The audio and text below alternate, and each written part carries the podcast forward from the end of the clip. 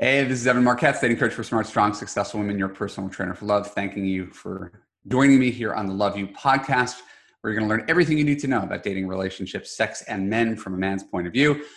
And today I'm doing something I've never done before. Um, I'm reading a blog post. Um, I'm not going to pretend to be to to do this thing uh, impromptu like I, I try to do.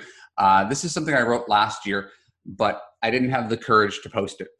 And um, today I do because I think it's more important that I post it and deal with whatever backlash comes than for me to keep it to myself. Um, because listen, I obviously uh, when you do this on the internet, you, you offer an opinion. Someone's going to disagree with you. Uh, you. You can't be agreed with by everybody or be liked by everybody. But sometimes I, I think issues are important. And as a dating coach who specializes in helping women understand men, it's important to address what a lot of good men are feeling. So, uh, as a woman, you may not agree with everything I say, and that's totally fine. I just want you to suspend judgment um, until you've listened to the entire podcast and try not to take uh, one word or one line out of out of the greater context. I, I think it's just really important that we we have an adult discussion about the polarization, and it's almost political, um, the same way it is between left and right. Um, it, we see that in, uh, with women and men. Uh, I see it on my blog all the time. That's why I wrote this as a blog post, but, but I chose not to post it. So um, here goes. Uh, forgive me for reading, but I, I, uh, I, sometimes when I spend a lot of time thinking about something, I want to get the words down right. I don't want to just wing it. I have been told I am a mansplainer a term which is meant pejoratively to describe men who condescend in explaining women's issues to women. I agree that there's something called mansplaining and that it has been used by politicians to tell women what to do with their bodies or lives, usually from a place of cluelessness or self interest. I couldn't say whether I'm clueless or self interested, but I would admit that my entire career is built on in, in helping women who ask me to explain why men act like they do. Thus, calling me a mansplainer is kind of like accusing your OBGYN of sexual harassment. We're both just doing our jobs. I think men like me, or not to make too much of a leap, uh, guys like Sam Harris or Bill Maher end up receiving a label of mansplainer because we're not all out apologists for men. We are men in general are confused when we're not allowed to approach women because such an approach may be unwanted which does not mean we're defending sexual harassment. We are confused when we're told we're sick, sick, exploitative human beings for occasionally watching online porn, which does not mean we are defending underage sex trafficking. We are confused when the biological difference between men and women, uh, biological differences between men and women are dismissed because some women believe that gender is completely a societal construction, despite all the evidence to the contrary. We are confused when we are told, per Laura Kipnis's book Men, that we are seen by many women as dogs, infants, sex obsessed, moral rodents, or emotional incompetence, when that is not the way we see ourselves. And that's why it's somewhat predictable that a, mo- a movement has arisen ostensibly to counter feminism. Um, and again, it's a sort of a double movement uh, men's rights act- activists, known as MRAs, and men going their own way, MGOTW.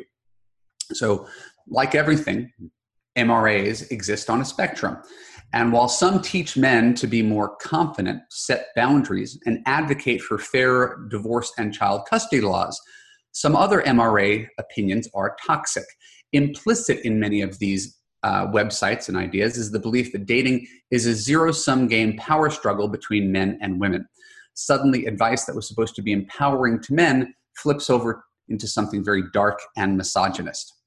Uh, last summer, a couple summer, summers ago, a few of these MRA sites criticized my piece on why men need to court women.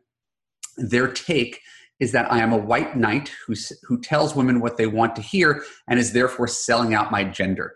In the MRA worldview, women are hypergamous gold diggers who are constantly trying to trade up to date better men. Many MRAs uh, believe that women over 30 have no value to men because they are not as attractive or fertile. So, in their minds, why should any man actually pay for a date with, say, a 44 year old woman? These are things that these men actually say. And again, forgive me in advance for conflating MRAs and MGOTWs. These are very awkward acronyms, and MRAs is just a short way of saying it. So, when I point out to these guys, often on my blog, that if a man refuses to pick up a check on a first date, he will likely not get a second date. This justifies their belief that women are using men for their money. The tricky part about any of these sort of discussions is that these men actually have a point buried deep within their straw man arguments. Some women really do care a lot about men with money. Some women really do overvalue men who are sexy and exciting over kind and consistent. Some women do look to date up and complain that 80% of men are undateable. And it is an odd double standard that many women earn more money yet still prefer for men to pay. These are valid male concerns that I try to address by encouraging men, not that men listen to me, to call, plan, pay, communicate, and commit. Right? At the same time, I tell women to accept men for their flaws and make their male partners feel valued and trusted. And this advice is not my opinion, but rather what's been proven to be the most effective in dating for the majority of people. You do these things, you'll do well in dating. If a man doesn't call or commit, he risks losing a woman who desires better treatment. If a woman constantly criticizes her mate or makes him feel bad in her presence, she risks losing a man who desires better treatment. Both fem- feminists and MGOTWs have valid points, yet both demand that the opposite sex change on their behalf while refusing to acknowledge their own need to change themselves. And this is where it gets interesting. When I tell the men to call, plan, pay, communicate, and commit, they refuse because women are selfish, irrational social climbers who are not to be trusted. So why invest any time or money in them? When I tell certain women to soften up, compromise, and show appreciation for the men in their lives, they tell me I'm trying to set women back to the 1950s. It would seem to me that both camps are so self righteously aggrieved that they have the inability to see the truth of the other side, which is why they are essentially mirror images of each other, although they're loath to admit it. Both swear they're just offering honest criticism of the opposite sex, devoid of rancor. Both sides start from the position that they're right, and if you question them at all, you're wrong. Both sides have codified their own propaganda and talk in an echo chamber where even the most reasonable and polite dissent is shouted down. Both sides demonize their enemies, although there's no real reason to think that they should be enemies. They attribute the worst qualities to them and they see the world in black and white. And again, the greatest irony is that both would be disgusted to, com- to be compared to each other. The super left wing, right, righteous feminists and the super right wing angry men would be disgusted to be compared to each other, yet they are mirror images of each other. So, to me, the reason I'm doing this podcast for anybody who gets caught up in these sort of silly online gender wars is that it's essential that we break that cycle by acknowledging the truths of both sides. The fact is that most women tend to be happier when men call, plan, pay, communicate, and commit. They're rightfully vocal about complaining about the men who don't. The fact is, most men tend to be happier when women accept, appreciate, respect, and admire them. They rightfully want to feel good around their partners, won't stick around if they don't. Both have valid points yet both demand that the opposite sex change on their behalf and refusing to acknowledge their own need to change. And if we're going to move this conversation forward, we have to acknowledge the validity of both women and men's grievances without indulging both, indulging both sides' more strident beliefs that they have a monopoly on truth. Men do need to become more sensitive to women's needs, become better listeners, share in the housework and child rearing, appreciate and value women's perspectives on the world, make women feel safe, heard, and understood. Similarly, women do need to understand that men will not always do what you want.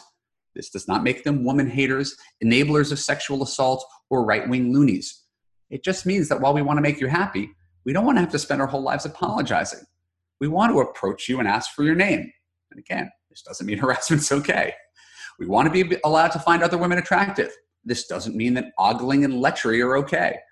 We want to be better listeners, better husbands, and better men, but don't want to be incessantly criticized for our failures. So, in short, men want you to understand and accept us. And if you think the world would be a better place if men understood you better, I'm assuming I'm talking to mostly women. So, if you as a woman think the world would be better if men understood you better, and it would, isn't it fair to say that it would be good for women to understand men too? Feminist critiques of men have made a massive difference over the past few decades. The world's an infinitely better place because of vocal women who call out power imbalances. But that doesn't mean that men are always wrong, women are always right, and every individual woman is above reproach. If we're going to move this conversation forward, we have to acknowledge the validity of both women and men's grievances, right? And call attention to the hypocrisy on both sides. So, as challenging as this podcast might be, if you feel personally indicted, I sincerely hope there's nothing to argue with. We need to be respectful, not dismissive of each other's worldviews in order to create a better future for both genders. So, I'm going to get off my soapbox. I want to thank you for your time and attention. I really would like to hear your comments below, right? whether you agree with me, whether you disagree with me. Um, comment on YouTube, comment on Facebook, comment on my blog, uh, and let me know what you think. Because I'm in the middle of these gender wars, and I'm a man, uh, and I, I advocate for women, and it always sort of upsets me when women and men talk past each other. I don't think it has to be that way. Um, it is just like politics. And once we could see the other side as human and see the truth in their claims, doesn't mean they're all right, doesn't mean that, that we're going to be able to iron out our differences, but at least acknowledging the truth instead of dismissing their truth, we're going to have a much more civil discourse, at least uh, on my site, which is all that I can control. So thanks for listening, and uh, I look forward to hearing from you. Um, before you go, thank you for joining me on the Love U podcast. I'm Evan Katz. On next week's episode, I'm talking about how to apologize and mean it. All right, this was something where I was soliciting callers, and nobody asked a question on how to apologize and mean it. So I had to call in some people to uh, ask me some questions, and I think you're gonna you're gonna enjoy it because it's important to learn how to apologize. If you don't know how to apologize, you don't know how to have a relationship. Um, so please join me each week. Subscribe on iTunes, subscribe on YouTube, follow me on Facebook and Twitter, and go to www.evanmarckatz where I give away more free dating and relationship advice than anybody on the internet to help you get the love that you deserve.